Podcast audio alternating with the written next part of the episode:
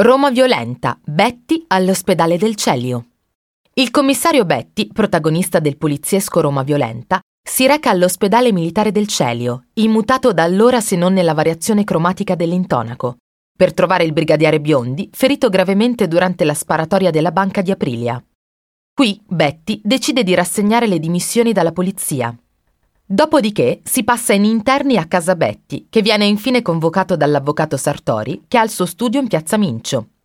Piccola vetrina quindi anche per questa, che è sicuramente una delle location più sfruttate dal cinema italiano.